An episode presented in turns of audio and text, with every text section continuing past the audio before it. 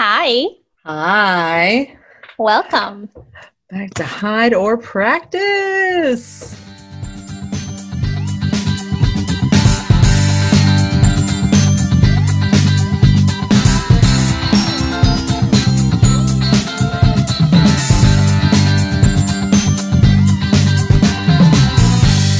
Very ah. exciting. We have Jesse McKee from 221A. Um, he's the head of strategy. Jesse, if you wouldn't mind Yeah. giving good. us a bit of an intro. So, this week we're going to be talking about motivation. Um, and 221A, I think it's a really good fit with that with that topic. Totally. Yeah. So 221A, um, well, maybe I should start with myself just because uh, I know you, Yeah. this is about practice. This is about kind of maybe newcomers and kind of giving them a glimpse into what your life might look like, you know, 10, 15, 20 years on from art school. Oh yes. Um, that, that my my my kind of imagination about what the podcast might be like but um, yeah i mean i was trained as a curator so i think that's important to know uh, oh, well first artist i guess you know well first political scientist and then and then curator so there was a few motivations throughout there um, but yeah i've worked as a curator pretty much for the last like 10 15 years of my life um, and before I've been at 221A, which is an artist run center in Vancouver, which is in Canada on the west coast. For listeners who don't know Canada's geography, we're on the Pacific. Uh, we're about two hours north of Seattle um, by train or car. And um, yeah, so 221A, it was started by, well, I wasn't one of the original group people who started it, but it was started by some folks um, who were leaving the art school here in 2008. Um, and the art school here is called Emily Carr. It's named after a well-known painter with the same name. Um, it's an art and design school, and they founded a club while they were in art school just because they didn't like the division between art and design. You know, artists got to sit in their studios alone, drink wine, think about poetry and philosophy, and have romances. And the designers were off tasked with like replete, completing corporate reports and like meeting deliverables and like looking at like spreadsheets and those sorts of things and solving problems in the world. And so the artists were kind of left out of the problem solving, and the designers were left out of the love and romance and philosophizing. So I guess that's kind of why the club started up. Um, and then after school, they moved out and they found uh, a space together, which was in um, Chinatown here in Vancouver, which is not far from the art school. Um, and I would also say that the founders were predominantly um, BIPOC artists. So many were um, international students.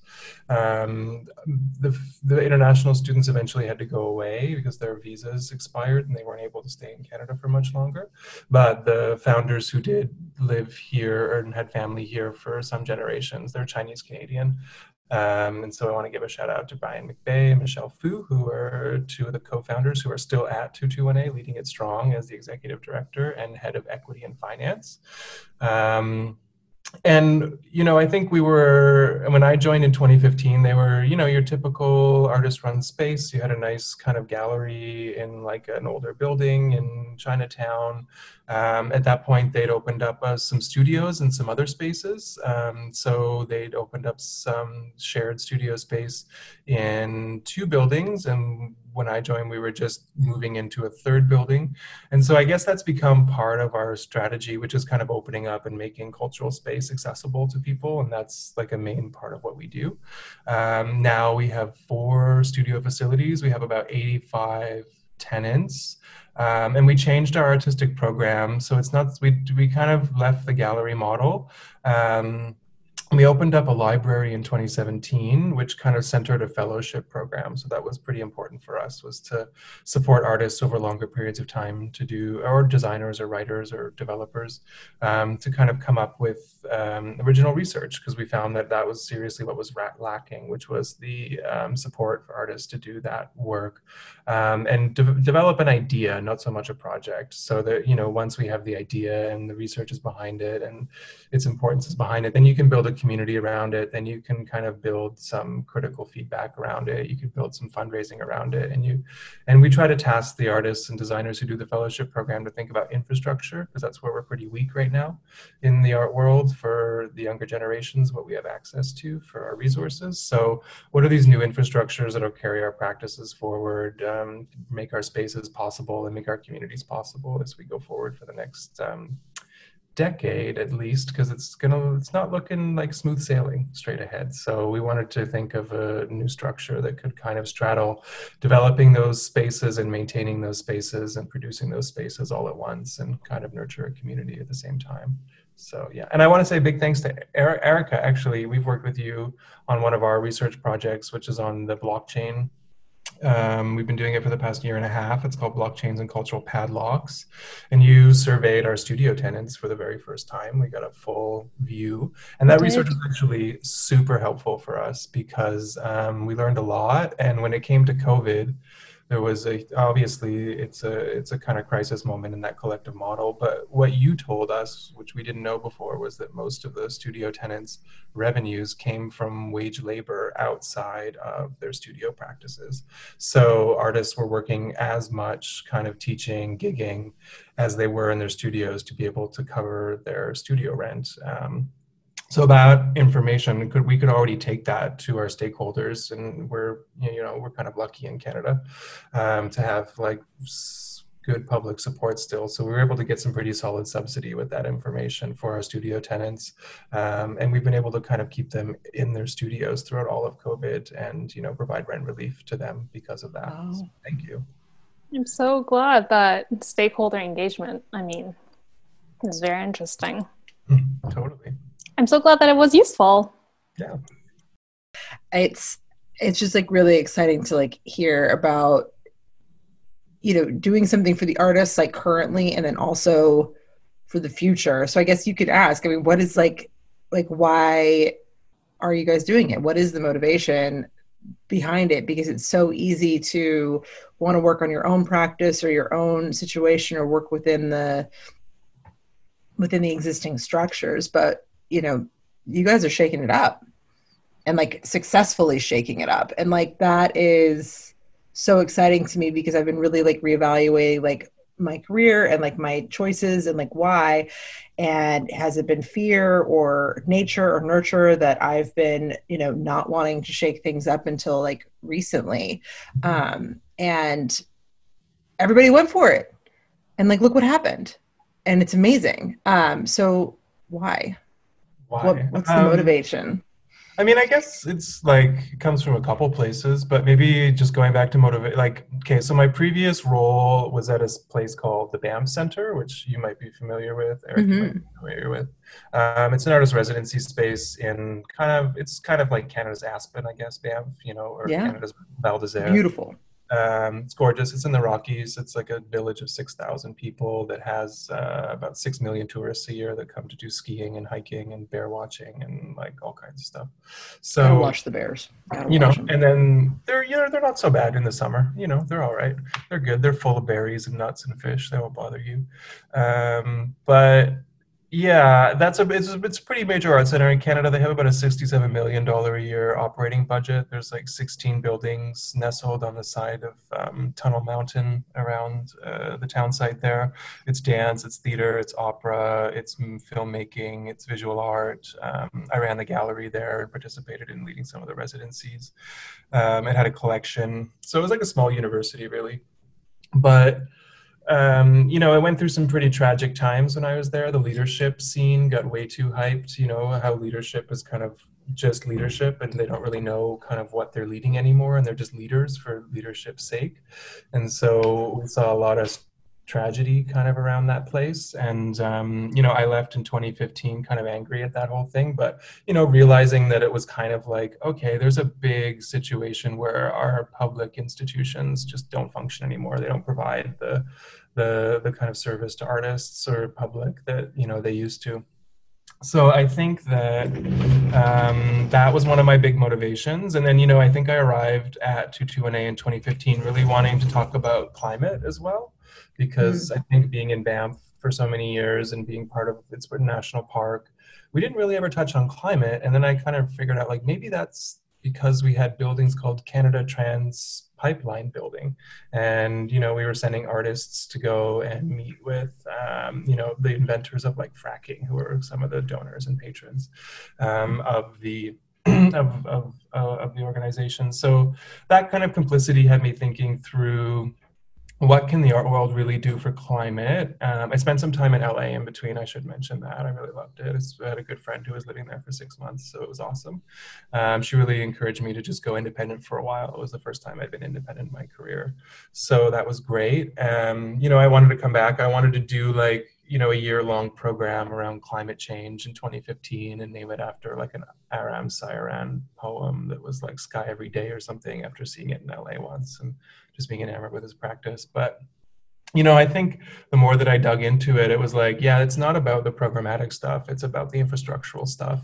And so, if we want to change the art world's contribution to climate and uh, the ecology, I think you just need to start from scratch. And it's not about using better making materials or, you know, more ecological shipping materials or kind of thinking about your data in different ways, but um, it was really like going back to basics and just kind of like retooling and that's what we started with at the organization was like okay let's get off of this hamster wheel or you know as Hito Steyerl calls it the economy of presence in the art world and just start figuring out what we need to do. And i think if you restructure yourself to be a bit more long term and strategic um, I think that's part of the answering the, the, the climate challenge. Um, I really love the Haida Nation here in British Columbia, um, which is unceded territory in the north of the province on an island.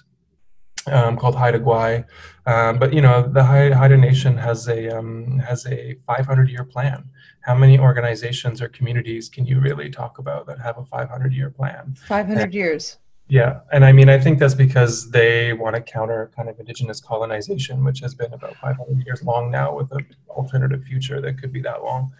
Um, so that also kind of has me thinking through how it works. And then also, you know, being in Chinatown and working with um, stakeholders in the neighborhood, we, some of our landlords are like Chinese benevolent societies. Um, so I think they think in long term and they've really saved the, the, the neighborhood from a lot of rapid redevelopment. And um, so, yeah, just that time scale. I think that's part of the motivation as well.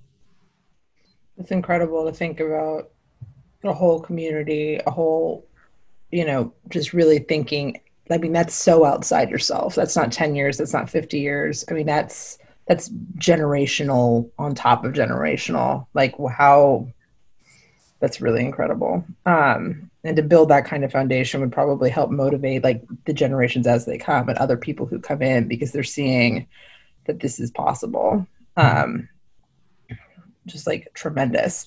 Um, so you've been talking about also about how you've been, you know, using the data that Erica got.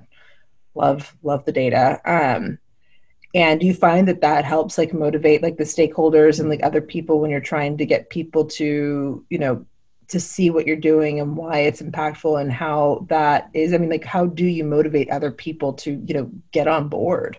Mm-hmm. Yeah, I mean, I think the data comes second, actually. We're just getting into data now. So that survey work with Erica and stuff we're doing on the blockchain is, mm-hmm. um, we're trying to figure out how to get our foot in that data pond in like an interesting way which i think everyone should be doing. All organizations like all people should be figuring out like what's your data and how are you using it and how is it going out in the world. But first i think it just comes values and i think it's just being like a values led organization and kind of stepping back and retooling it. Because if um, i mean i'm sure it's the same in the states or in italy but like if you to register a charity you kind of have to have a value statement behind you and how does it match with the charitable purpose of what the state says as a charity and that sort of stuff. But if you look at most of these statements for art organizations, they are not worth much. You know, it's just kind of like they're really airy. They're, you know, there's probably white supremacy baked into those notions of culture um, that's written into those statements. And so it's kind of like we have to undo those. You know, I don't think culture is just this kind of liberal vitamin that we all take and society gets healthier because it exists and we have access to it. But it's more so like, you know, what does that culture do? What are the values behind that culture? And so if you rewrite those values to be cooperative and, you know, collaborative and sustainable and long term, your culture is going to look so much more different than the kind of competitive art world that you know most people are trained into if you go to like a formal art school whether you're in an undergraduate or kind of graduate degree Wow. I think one of the best things that I got working with Jesse is really seeing it from a very, very different perspective. And a lot of people f- don't really see the differences or the nuancing between America and Canada.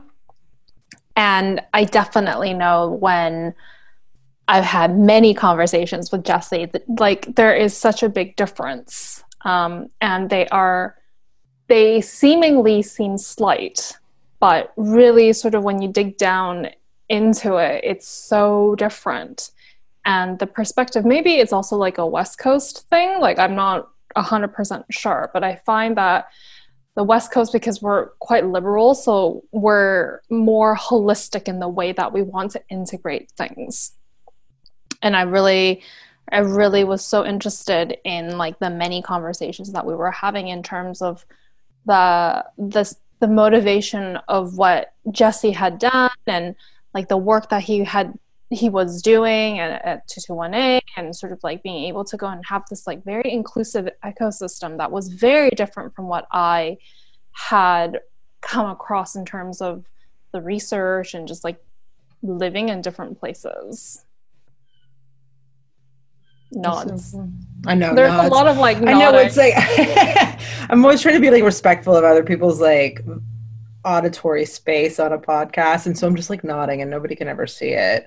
Um, it's like really incredible. Do you think that like this is just off the cuff? Do you think that like being on the West Coast, which is like a little bit more, there's a lot more like nature and ecology. Just I think in terms of just how the United States was like colonized in just terms of space and mountains and things that that helps us think in like bigger pictures because just as you mentioned like west coast i was just like yeah i was like i do feel like there's like a little bit more of the for lack of a better term that like kind of hippie vibe and you do think that kind of does have the connotations of like community and future and giving back in a way that i feel like it just it just comes a little bit naturally. Do you think that that like in terms of like climate change environment like that helps like motivate the community? Like that's kind of like a bedrock of of like like those values that you were talking about Yeah, definitely. I mean, I've I've lived in Europe. I've lived on the east coast of North America and cities and stuff, and it's definitely not the same. Like you know, the west coast. And you know, I interviewed um, a couple of years ago. I interviewed William Gibson, who lives here in Vancouver. So the science fiction writer who oh, I literally know that oh, invented awesome.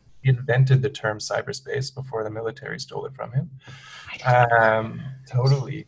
And you know, he talks about that. That you know, I think the way that the cities were built into the landscape, um, rather than altering the landscape to fit the grid, is a total shift of um, experience here. And so, if you just look out anywhere, you're just met kind of with this kind of vista, or this big sky, or this mountainscape, or this seascape here. And so, definitely, that has a way that affects you. I mean, you know, this is where Greenpeace came from in Vancouver in like in the 70s and stuff.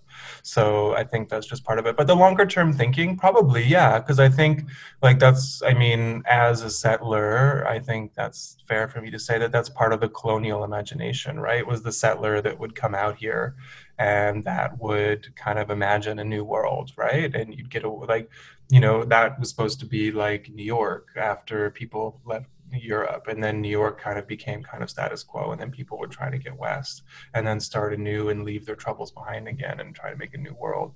But I don't think it's like new worlding. Um, you know, I think because a lot of it here is just kind of like it's also dealing with the fact that we are on unceded territory officially in our city. Like in 2014, the city of Vancouver officially said, um, "Hey, we are both the city of Vancouver."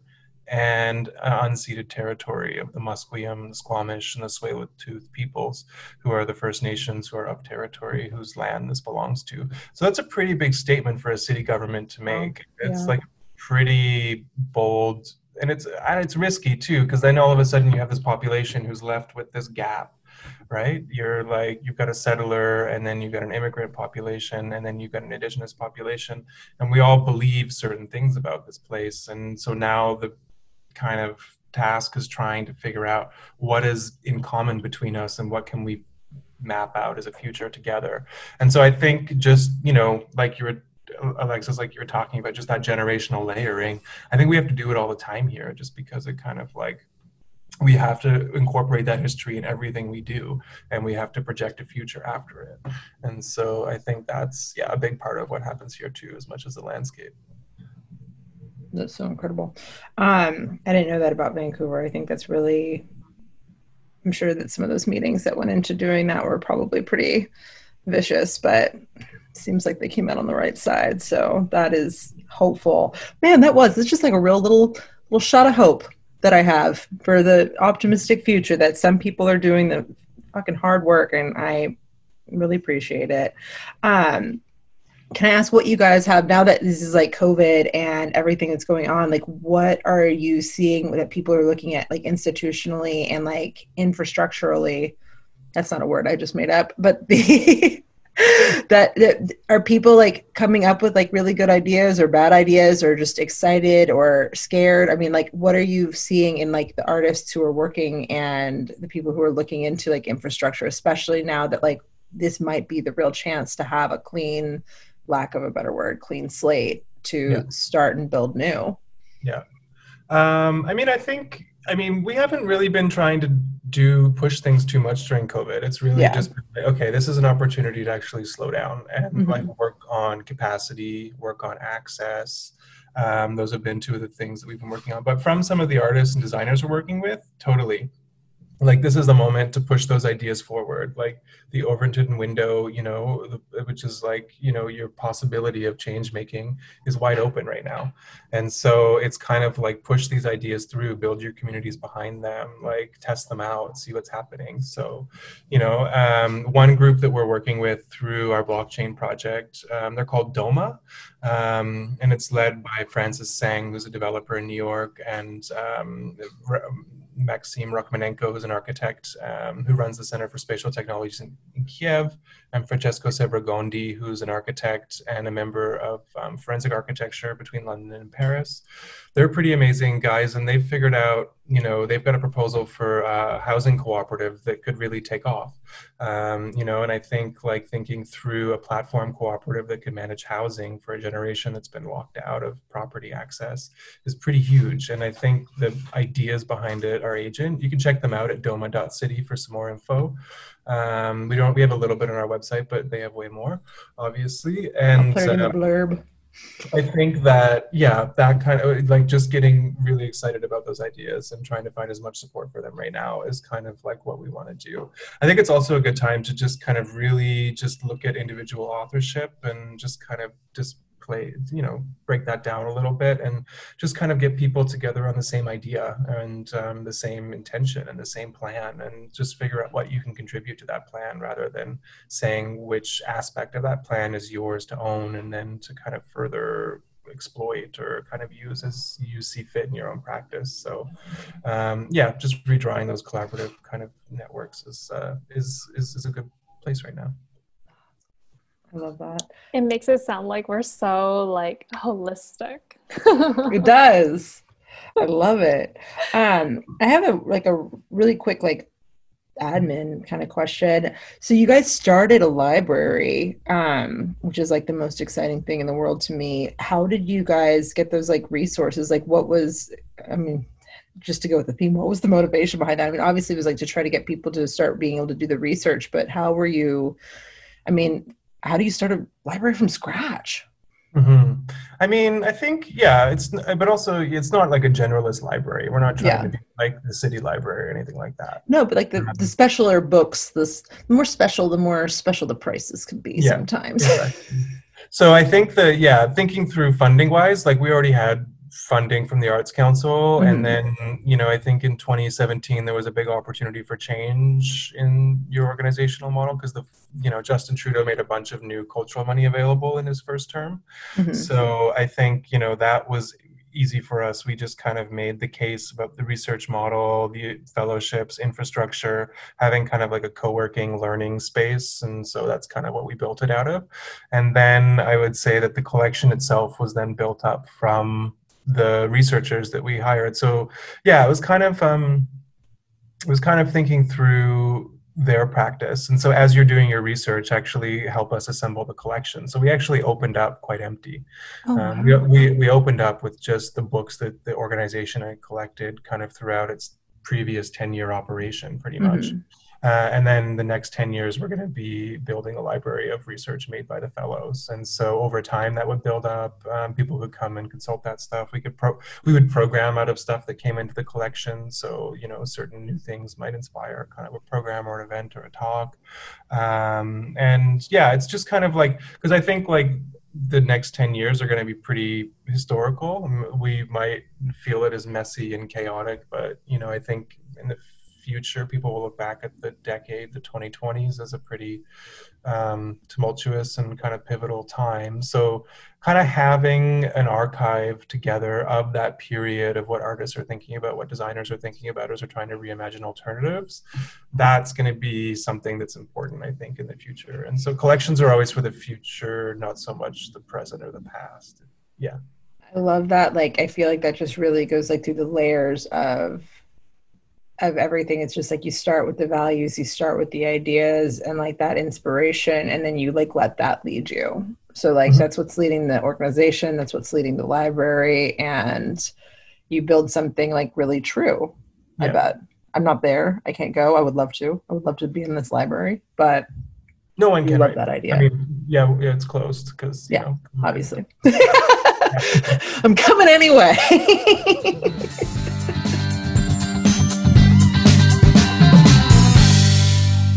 Erica, Are we at the time where we're Almost. going to ask Jesse, what have you read and what have you heard and what have you watched this week?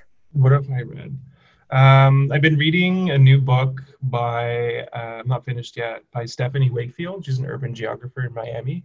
I would highly recommend it. It's called um, The Anthropocene Backloop Operating in unsafe no unsafe operating space. Uh, maybe should i just find the title and then we can yeah you can email it to me. I'll put it in the blurb. Okay cool. Um, that was good. And i think what's really important about that idea is um, what is it? The back loop is like the understudied side of uh, the ecosystem. And that's what happens when like the ecosystem breaks down and those stable actors previously like if you could imagine like uh, governments and institutions being the stable actors or certain things in a physical environment like a water source and pollen or those sorts of things that's in the when the ecosystem breaks down that's when they start to kind of meet new potential actors and that's when they mate and then things start to happen between them. And then that's when a new ecosystem grows out of the old one um, as it's breaking down. So she's using that to kind of study human history. So if we went through a period of like extraction and colonization and slavery and then we went through a stable period of um, you know neoliberal kind of uh, globalization and kind of pe- petrol fuels and stable climates. Um, what comes next is we'll find out, but we're going through the breakdown now, and how that kind of comes together is um, up to us. And so it's a pretty, it's a, it, it sticks on the kind of hopeful message that it's not all doom and gloom. It's not going to be easy, but we're going to have to retool and kind of rebuild. Um, watching um oh uh i mean i guess we watch i watched the new will ferrell movie which was pretty funny is it fun it's good. I mean i'm a eurovision on netflix. like yeah it's like a eurovision kind of yeah I saw that. like him and rachel mcadams or like this icelandic duo who want to go win eurovision but they absolutely suck. So you know i love eurovision. It's a it's a you know, I did my time in Europe. I would watch it all the time. I never went, but it was cool. It's it's a good laugh if you want to have some fun. It's long. It's like two hours. Um, yeah, and listening. I guess you know I'm a big fan of um, podcasts. So um, thanks for inviting me on. Now I know about yours. Uh, I really love New Models. They're great um, in Berlin. Amazing crew. Joshua Citarella, kind of in um, in New York. He's doing some good work, an artist as well on the podcast space. And then I just became a patron of um, Montez Press Radio, so I'm excited to dig into their archive in the next couple weeks and stuff too. Super cool. I always, I love this feeling of like speaking to Jesse because he he reads and watches and like knows things that I never know about. So I I always learn so much, and then I go home and I'm like I'm gonna look up all this stuff. I know I'm gonna have to like do a whole like little like recommended section for this because I know people are gonna want to like get in on what you're getting. because it, se- it seems like it's the good stuff. Um, okay, can we ask you to tell our lovely listeners how to find you on the interwebs? Yeah.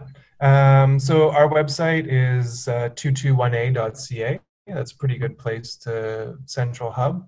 Um, Twitter at 221AWEEE. And we're also on Instagram with the same handle, 221AWEEE. We will definitely put that into the blurb. Put it into the blurb. So every all the links in the blurb. And thank you so much for joining us. It was been just a pleasure and um, extremely inspiring. I might, may I say that your motivation and motives have motivated me. Good. Well, carry it. It is. All right. Thank Enjoy you so much.